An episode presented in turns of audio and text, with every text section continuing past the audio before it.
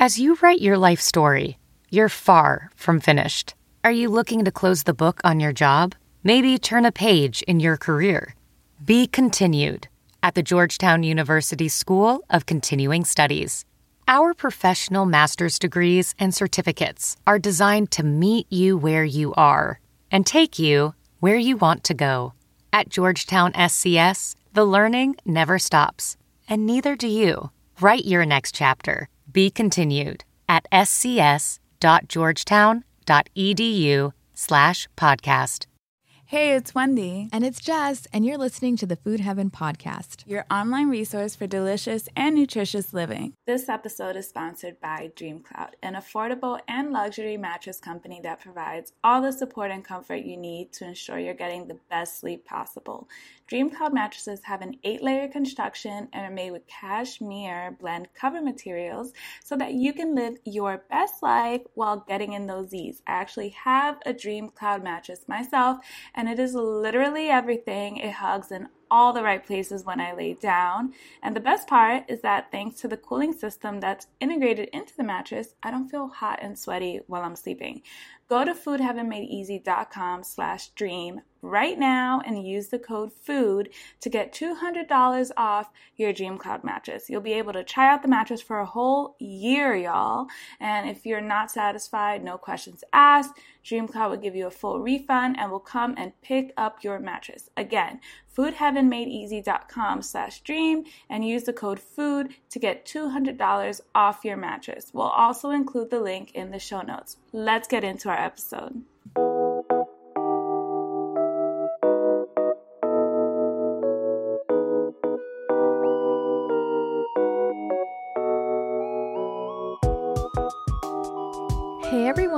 Thanks so much for tuning in to another episode of the Food Heaven podcast with Wendy and Jess. Hey, y'all. Today, we're going to be talking with non diet dietitian Christy Harrison about a condition known as orthorexia, which is when people have an unhealthy obsession with healthy eating. And Christy is the perfect dietitian to talk to about this because she is focused on intuitive eating with her counseling. And she offers online courses and a private intuitive eating coaching group to help people all over the world make peace with food and their bodies. And since 2013, Christy has hosted the Food Psych podcast, which explores people's relationships with food and paths to body acceptance. And it's now one of the iTunes top 100 health podcasts, reaching tens of thousands of listeners each week. And Christy is strongly committed to the Health at Every Size movement and serves as a member at large on the board of the Association for Size and Diversity in Health. And she's also spoken about health at every size, intuitive eating, and the non diet approach at numerous conferences and events, including the 2017 Multi Service Eating Disorders Association Conference and the EDRD Pro Symposium and the RD Entrepreneur Symposium. So, welcome to the podcast, Christy. We're so excited to have you. Thank you so much. I'm really glad to be here. Yay. So let's just get started with kind of talking a little bit more about your background as an RD. So I know you were a journalist actually first and then an RD. And I know you take a really firm non diet approach to nutrition. So what kind of led you to that path? Have you always taken that approach or did you kind of um, like switch your philosophy along the road at all? Oh, yeah, totally. It was a very winding path to get here. So I started out in journalism at the outset of my career and I had an eating disorder at the same time. So so it was you know, I was obsessed with food because I was restricting food. And actually, my eating disorder was sort of non specified. It didn't really fit neatly into any of the categories in the diagnostic and statistical manual, but it had a lot of features of orthorexia, which we're going to be talking about today. Um, so I was, you know, really obsessed with food and nutrition. I was restricting my eating, and I was also obsessed with healthy eating, you know, quote unquote healthy. Um, so naturally, I was really drawn to, you know, being at the early stages of my career as a journalist, I was drawn to writing and editing stories about those topics and that you know became my beat basically nutrition and food um, and so you know in my work doing that i interviewed a lot of dietitians and nutrition professionals as experts for my stories and thought that what they were doing seemed really cool you know and i thought okay you know maybe this is something that i'd like to do um, in the back of my mind. But then in 2008, there started to be some rumblings that they were going to close the magazine I was working at, which was Gourmet, rest in peace, because it ended up uh, folding in 2009 but I sort of, you know, heard these rumblings coming down the pike and was like, okay, like journalism seems like a bit of a um, tenuous career path at this point because they were closing magazines left and right.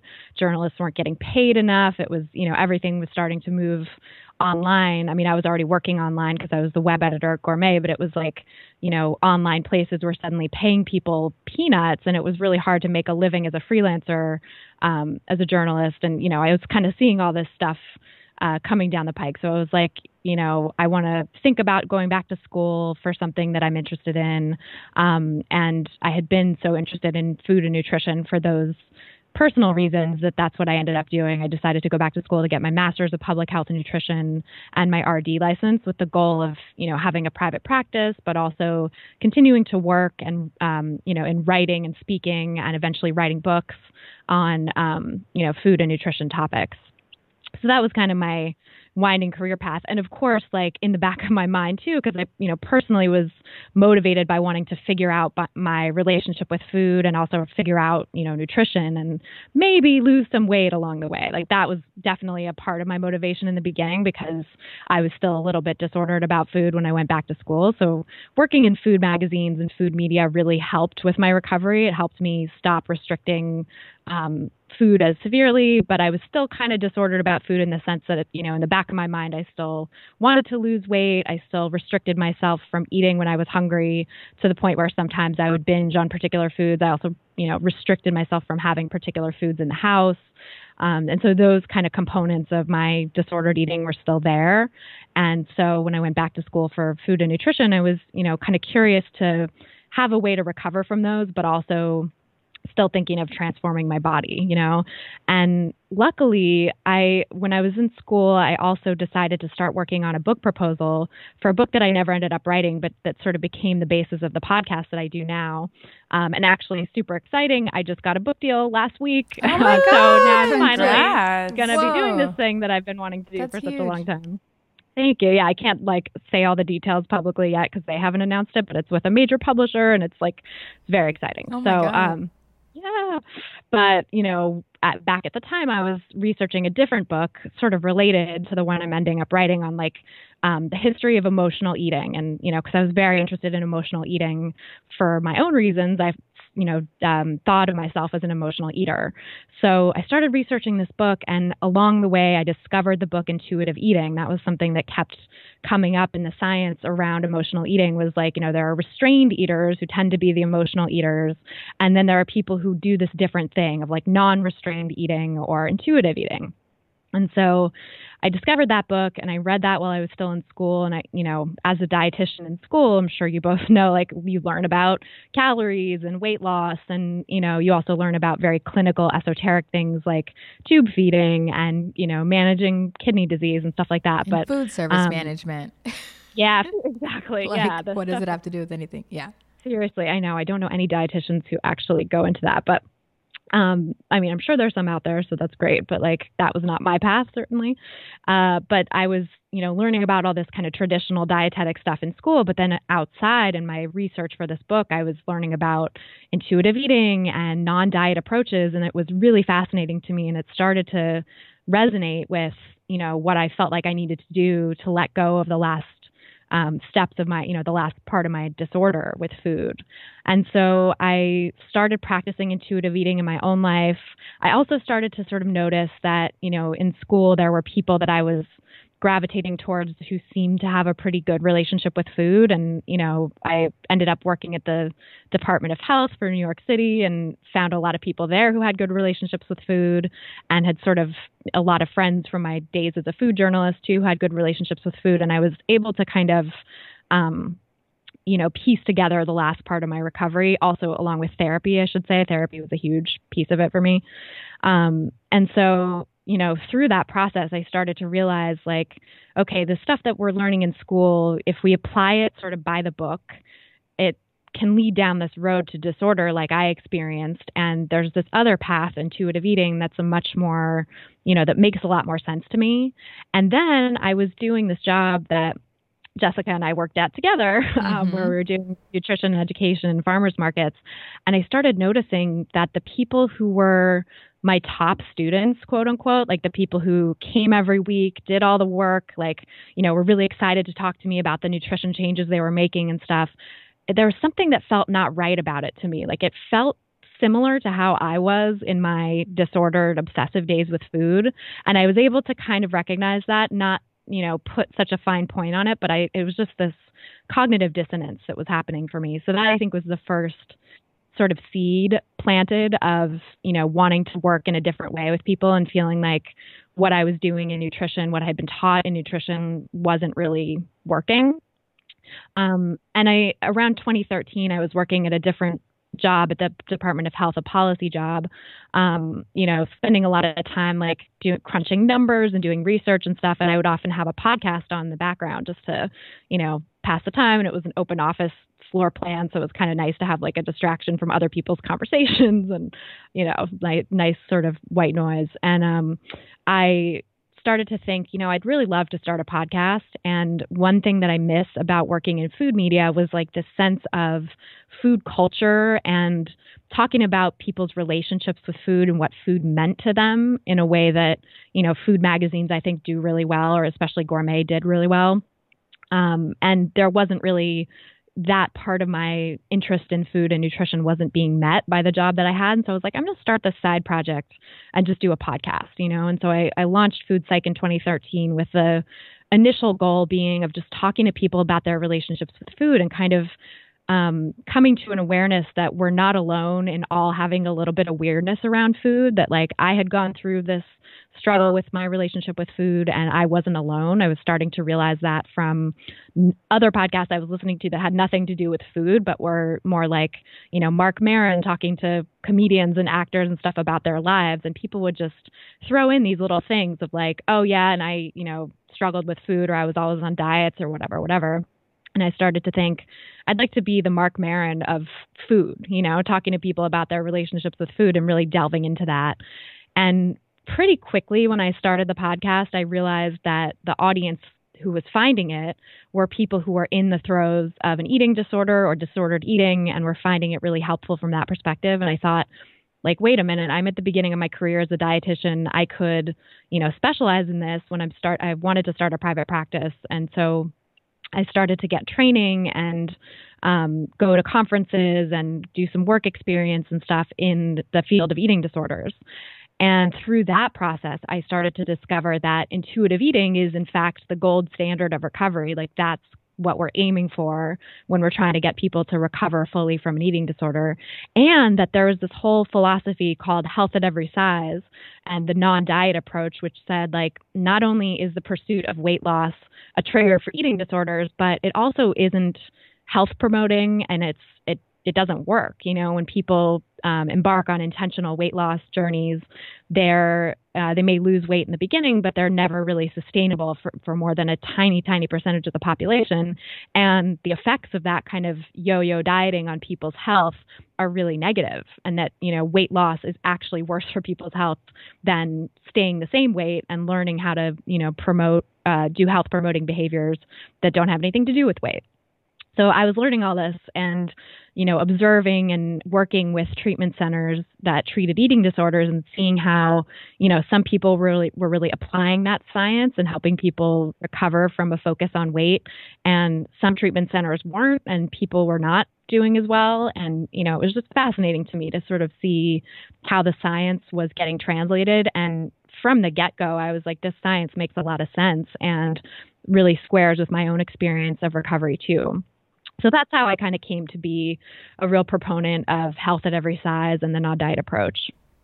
Yeah, and in talking about eating disorders, I want to dive into orthorexia because I think now more than ever, with all of the documentaries and the Instagram accounts and the books that have this health focused approach, there has been this obsession with healthy eating and like you can't eat refined sugars, you can't have saturated fats, you have to eat like 2,000 grams of fiber a day. So I was wondering if you could go into orthorexia. Like, do you consider that to be an eating disorder? And what exactly is orthorexia for those listeners that um, have never heard the term? Yeah, so that's a great question. And I mean, like uh, Jessica said in the beginning, it's, you know, the sort of simplest definition is a healthy obsession with uh, or an unhealthy obsession with healthy eating.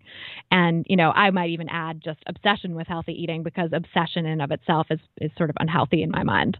Um, and so, you know, it's a it, it is not an official eating disorder yet, but it like many eating disorders, there's a long process of getting something recognized by the Diagnostic and Statistical Manual and sort of codified as a diagnosis. And that, you know, took a long time for it to happen with bulimia. It took a long time for it to happen with binge eating disorder, and now those are official diagnoses.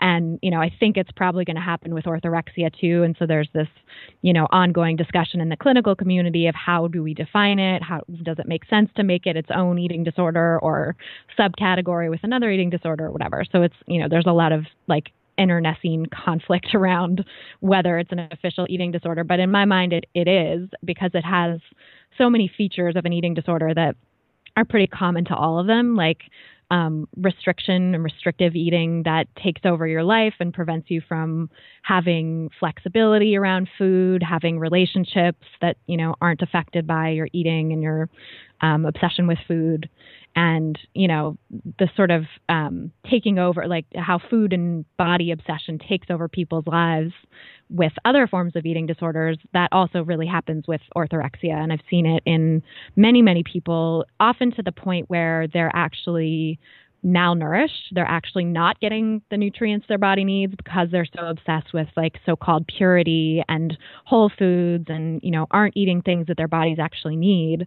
And you know, it's really ironic because it started out with a pursuit of a healthy body and it in fact you know leads to just the opposite right we just actually went to a conference yes no two days ago um, the BlogHer conference where mm. um, this woman talked about how she used to have this blog called um, i think it was the blonde vegan or something like that and mm. how she was like so obsessed with like eating healthy and clean eating that she was just really eating like salads and, and green juice i think she was saying and then she realized that um, she had orthorexia and there was like some health consequences that were happening. And then she transitioned her whole way of eating and her whole blog. And now i think she's called the balance blonde or something like that. But um, yeah sometimes it can even be perpetuated with like social media. People feel like they have to fit into like you know whatever stereotype that they're kind of um, preaching. So one question i get and you kind of um, talked about this already, but if there's anything else to add, I guess like one question I get a lot from my patients is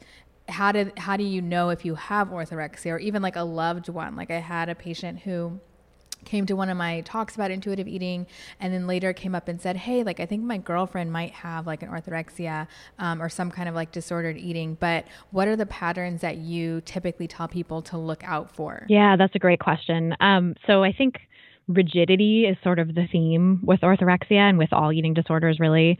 Um, so, looking for sort of rigid patterns with food. Like, if you can't go out to eat with friends without scouring the menu first or making a million substitutions to what you order or something, like having to sort of have your routine locked in rigidly, um, bringing Tupperwares of food everywhere you go because you can't, like, trust that something will be available that's you know fine and and works for your body um, not being able to let go of the pursuit of healthy eating for a few days or, or like you know going on vacation for a week or two um, without feeling guilty about it um, feeling like you should have to make up for any you know quote unquote make up for any perceived flaws or mistakes in eating by doing like a cleanse or a whole 30 or some kind of you know reset of some kind.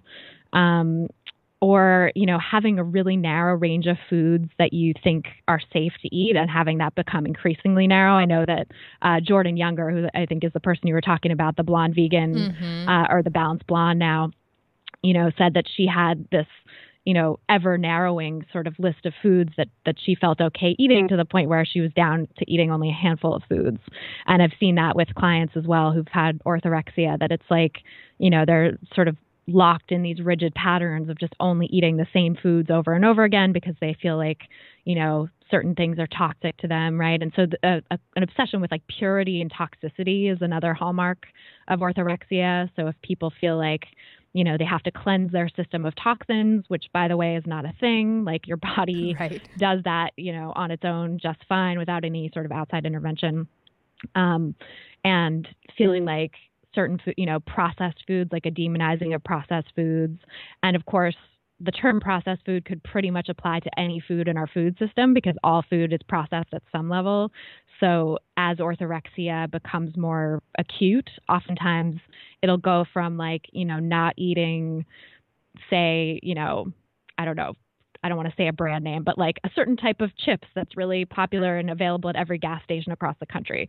Um, you know, that's off the list. But then slowly as you go down, it's like, okay, anything, you know, even like commercial yogurt, commercially made yogurt is off the list, or you know, organic cold cuts don't make the cut anymore because they're too processed or whatever, you know. So it's like your list is shrinking and shrinking of foods you think are okay and acceptable to eat um, to the point where you're spending hours every day preparing your food and like soaking dried beans and, you know, preparing everything from scratch um, because you don't feel safe, you know, eating things that other people have processed. That's a that's a big one. Yeah. Oh my God. Those are all really good tips and points. Now, one thing that I kind of want to talk about is the idea of weight loss. So I know like as dietitians, that's kind of what we're trained in. Like like you had said, weight management. I know Wendy, when we kind of started our platform, like people said that they wanted weight loss and wanted to talk about that a lot. So in the last year, though, we've really transitioned from focusing on you know weight management to taking more of uh, intuitive eating, weight neutral approach. And I try to do this as well, like with the patients that I see one on one. But I still get patients who come to me kind of seeking weight loss and don't realize that they have some orthorexic tendencies. And so I just wonder from you, um, do you ever get this type of person where it's like, I need weight loss, and they don't realize that there might be like a bigger issue there, but yet it's hard to always address it when they're not really there to focus on having more mm-hmm. balance necessarily. Yeah. So, kind of, what's your take on like the best way to approach that? Um, as a practitioner and also if that's like yeah a person or a patient oh yeah that's a great question i think it's for me, it's been sort of an evolution because I think at first I was also still getting people who wanted weight loss and I was trying to bring them on slowly to an intuitive eating approach, you know, almost like the bait and switch. Yeah. um, you know, and trying to be open about it up front, being like, my philosophy is a little different about this or whatever, but still um, you know, fundamentally taking someone who really wanted and was in the in the midst of pursuing weight loss and trying to slowly move them towards intuitive eating. And personally, for me, I found that that was not very fulfilling work. And it was frustrating, I think, for the clients as well, because, you know, I think people have to really be ready for these ideas. And I think if someone is actively pursuing weight loss and in that stage, that's sort of a different stage of readiness to change than someone who has done the pursuit of weight loss a bunch of times, you know, maybe has been a chronic dieter and is like, I'm sick of this. There has to be a better way. What else is out there? You know, I think that now is the stage of change that I find people in and that that resonate with my work. And I have, you know, changed all my marketing and stuff. And because of the focus of my podcast is so specific now too, a lot of people find me through the podcast so they know what they're getting. But, you know, all the marketing language on my website says basically like I don't do weight loss. I won't put you on a diet. I won't tell you to, you know, cut out foods or try to lose weight or whatever. This is about, you know, reconnecting with your body. And I think that message really resonates with people who are in that stage of change that I talked about, where they're like, what else is out there? I've tried everything. You know, weight loss hasn't, um, per, you know, pursuing weight loss hasn't produced the results that I had hoped. But I think if you're still working with people who are coming in the door wanting weight loss and you know trying to help them kind of open their eyes to what's going on for them in their relationship with food. I feel like i mean this is like very inside baseball for dietitians so apologies to the general public but like motivational interviewing i think is a great technique to use in that regard like helping people um, you know build the sort of discrepancy between what they want their life to look like and what it actually is now and sort of understanding what's standing in the way of that. Like is the pursuit of weight loss and is the obsession with healthy eating actually you know keeping me from my goals keeping me from what I really want in life? Because I think for all of us like the pursuit of weight loss or the pursuit of health isn't an end of end in and of itself. It's you know, we're told to want weight loss in diet culture, which is the culture we live in, because of what we think it means, because of what we've been told it's going to hold for us, which is like love, acceptance, um, you know, wealth, fame, fortune, like all these things get sort of loaded onto the image of weight loss or the image of a thin body. And that's what's held up to us as like the key to all of your dreams coming true, you know? So I think people all have different reasons for pursuing weight loss, but I think they often you know, they pretty much always go back to something deeper. It's like, I want to find love in a relationship, or I want to, um, you know, be there for my kids and watch them grow up. I want to, you know, have more attention from the gender that I prefer, whatever. You know, it's like there's always some kind of deeper meaning behind it. And I, I think drawing out what that deeper meaning is and then understanding, okay, does does what you've been doing already um, advance that goal or not? And how have how has the pursuit of weight loss or how has your fixation on food actually stood in the way of those things that you're really hoping to get? I think in our field, especially being dietitians, oftentimes people come to us too, and with these like desires to eat extremely healthy and non processed and quote unquote clean, and they kind of expect like a pat on the back in return since we are dietitians.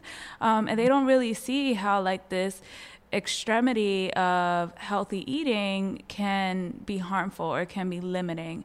So, can you talk about, like, in your experience, how you've seen orthorexia manifest in harmful ways for clients or for loved ones? Oh, yeah, that's a great that's a great question. I think um, orthorexia really takes people out of their lives. You know, I think it it um, disconnects them from their communities because so much of human the human experience and you know for millennia really around the world has been connecting over food you know sharing rituals of bonding over food holidays or what have you but also like you know the the family dinner right? Or going out to dinner with friends or have you know grabbing lunch with a coworker or something. Like all of these things are ways that we bond and ways that we um, engage with other people that are really beautiful and I think orthorexia takes people out of that because it makes them so fixated on what the food is going to be, or literally makes them feel like they can't participate. So they're like, well, I'll come sit with you and order like a hot water, or I'll, um, you know, bring my Tupperware to this party and just eat what I brought and not participate in, you know, engaging in the food that's there, not having a piece of the birthday cake for the birthday person or whatever. Um, and so it really kind of um, isolates people, you know, and, and especially as people progress into deeper and deeper orthorexia, it can be extremely isolating. And, you know, I think family and friends get very scared when they see that kind of thing, where someone's only eating a handful of foods and they won't, you know, participate in family meals and stuff like that. And I think it's really tricky for for the loved ones of someone with that um, you know, with any eating disorder, really to to say something and to um, speak up. And I think it has to be done in sort of a, a very loving and gentle way because oftentimes, you know, again, with a sort of readiness to change, it's like sometimes people are so in it and they're so committed to the disordered behavior that they don't see how it's actually affecting their lives. And when someone points that out to them or when someone says, like, hey it's hurting me that you're so disconnected from from me or from the family like i think your eating is getting in the way of this relationship um, that can be really hard for people to hear at first and sometimes they can be defensive and angry and you know all kinds of emotions can come up. So i think trying to do it in the most loving way possible and sort of expecting that there might be some pushback um, but you know persisting anyway and trying to like keep the door open for the conversation. Um, and maybe it's going to be multiple conversations. Oftentimes it is. You know the first time it might be a wall of defensiveness and you don't you don't get anywhere. And then you know a couple weeks later you talk about it again. And a week later you talk about it again. And it's you know you're circling around the conversation. So i think it's um, important for friends and family to sort of be in it for the long haul when they're having these conversations and realize that it might not happen overnight, you know. Right, absolutely. It's definitely a process for sure. Um, now, I want to kind of switch gears and talk a little bit about social media, in particular, Instagram. so, mm-hmm. how have you found that Instagram kind of plays into plays into orthorexia basically like is it part of the problem and you know for people if it is part of the problem like what do you recommend to your clients um, to do to kind of tune this information out if it's not helpful? Yeah, that's I definitely I think is part of the problem, but can also be part of the solution because um, it's just a you know it's a medium, right? It's a platform, so there's people on that platform that are spewing all kinds of you know problematic stuff about wellness and really um, furthering orthorexia. And if you follow those people who are like you know eat this, don't eat that, or you know count your macros or blah blah blah whatever version of the quote unquote wellness um, industry they're you know sort of uh, promoting. Um, that is going to be a very different and much more triggering environment than if you can curate your social media, curate your Instagram to follow people who are offering a different message. You know, like I'm on Instagram and, you know, hundreds of my fellow non diet dietitians and therapists and stuff are also there um, promoting very different messages, you know, sharing quotes about why it's important to accept and love your body, why the pursuit of weight loss is, you know, antithetical to health um, why you don't need to be, you know, obsessed with clean eating, why clean eating is problematic, um, all of these different messages that can really counteract the wellness culture that's on Instagram. So I think, you know, curating your environment is one thing that I work on with my clients, you know, pretty much from the get go. It's like, how can we remove triggering things from your environment that are going to make you feel like you have to go back into the disorder and further the disorder and replace that with a new message that's going to be reinforced again and again every time you open up your feed, you know? Totally. And I think also like not feeling bad when you're not posting like really pretty pictures of a salad all the time, which is something that we were mm-hmm. talking about the other day. Like, hmm, you know, sometimes unconsciously we kind of put out content and we don't step back and kind of take a look at the kind of message that that sends out. So we were just saying the other day, like, hmm, maybe we should take pictures of like, you know, some snacks that maybe aren't deemed mm-hmm. the healthiest, but just to be mm-hmm. more transparent, because like we're not eating all of these beautiful meals every single day. And a lot of times with social media, like you can kind of get that idea based on looking at someone's feed, you know? Totally. Yeah, that's something something I recommend to anyone who's like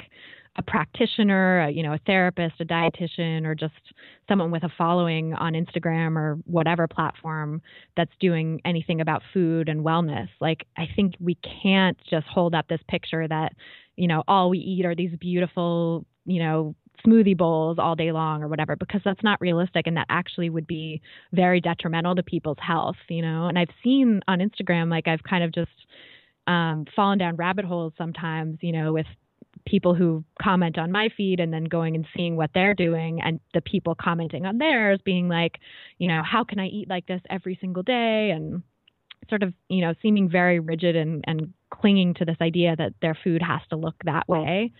And yeah, you know, a, a, balanced relationship with food definitely includes some processed foods, definitely includes some, you know, snacks from a gas station, definitely includes like, you know, meals as well as snacks and balanced meals as well as, you know, sometimes meals that aren't so balanced, right? Like hot dog at a baseball game or whatever, you know, the, a balanced relationship with food and a peaceful relationship with food, which ultimately translates into better health and wellness overall um, includes all of that stuff, right? Not just the beautiful salads, which are, you know, a part of it, and also maybe not so beautiful salads, but just like veggies that you like, you know? yeah, thrown together. Yeah. Yeah.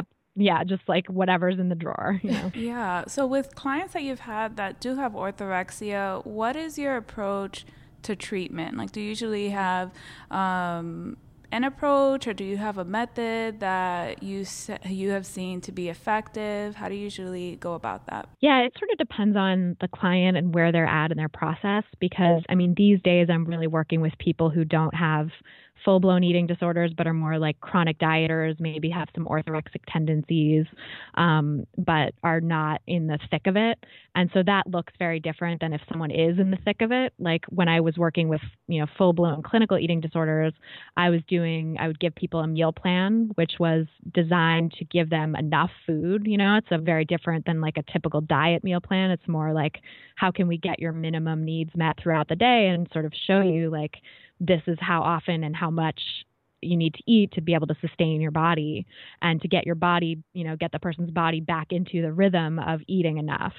And eat, you know, with someone with orthorexia, the meal plan would also include a balance of, you know, different kinds of foods like that I was just talking about. So there might be a challenge on the meal plan of like, okay, one time this week, you know, for lunch, go out and have a sandwich and some chips you know, with a friend at work or whatever. But like, this is your, you know, challenge for the week is to have like, you know, some sort of processed or chain restaurant or whatever, you know, sandwich or um, to go and you know go to a movie and order the popcorn and get butter on it or whatever you know whatever the sort of person's um, particular food rules and restrictions are and things that they have trouble with is you know working through challenging those things and also having it in the context of a meal plan that's providing them enough food and you know, giving them some variety and also some times to just like rest and fall back on something that they, you know, that's e- an easy meal for them or whatever so that they're not having to challenge themselves 24 7 either.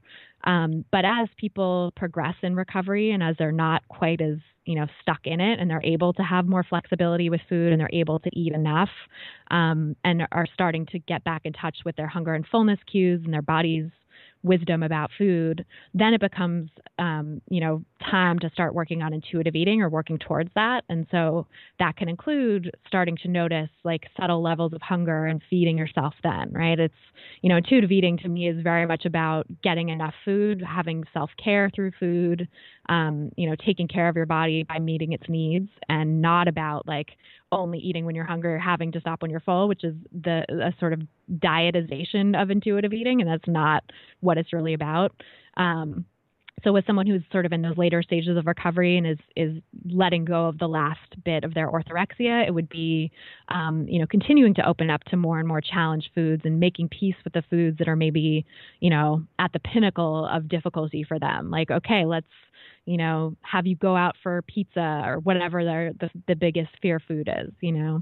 Um, and ultimately getting people off a meal plan, not having them have to follow something, but just sort of putting their body back in, t- in charge of what and when they eat and noticing, you know, being able to notice like, oh, I'm at sort of a subtle level of hunger right now and it's between lunch and dinner i think i need a snack let me you know figure out what i what kind of snack i really want what seems good and um, you know, let me try to challenge myself here and maybe I'll go across the street and get a bagel instead of, you know, eating the thing that I prepared from home or whatever. Right, absolutely. Now, I know we kind of talked about this a little bit before in terms of like if you have a friend or loved one who you think might have some disordered eating patterns like orthorexia but what can people like listeners who, who may not have you know orthorexia themselves but may see it in like a partner or a a friend or a loved one, like what do you recommend that they do to best support that person and kind of I mean, do you encourage them to? I mean, you kind of did say like you encourage people to to mention it um, in a loving way, but yeah, what do you? How do people go about that? Yeah, it's really challenging because I think people definitely are at different stages of readiness to hear it. You know, um, but I think some people, it depends on the person. Like if the person is a reader or they like listening to podcasts or, you know, they're interested in Instagram or something, you can find um, examples of non diet media on those different platforms and pass them along to the person. You know, you could say, I heard this really interesting podcast on Food Heaven about uh, orthorexia. You know, you might want to check it out. It sort of reminded me of some of the things we talked about or whatever. Um, I think that's a, a strategy to use if the person has already opened up a little bit about, like, you know, my relationship with food is difficult and you know, because sometimes friends and family will say little things that kind of give you an opening to discuss further. And oftentimes people do really want help and they're asking for help in really subtle ways.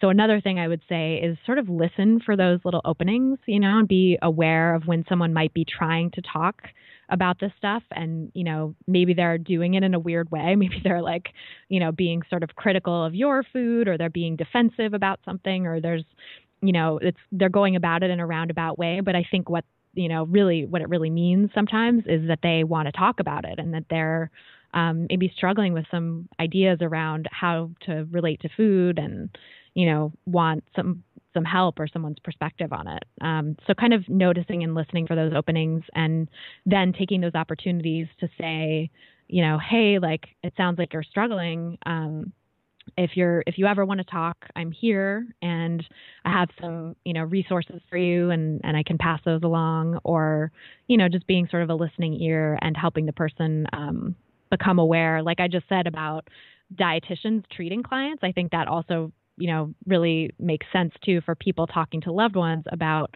drawing out the discrepancy between what they really want their life to look like and what it does look like right now and what might be standing in the way of that you know? Yeah. Oh my god i love that advice. Um, yeah and it's it's great for for people who you know have someone where they want them to you know get better and improve that relationship but also like don't want to do it in a shaming or pushy way. I think that that's really mm-hmm. great advice.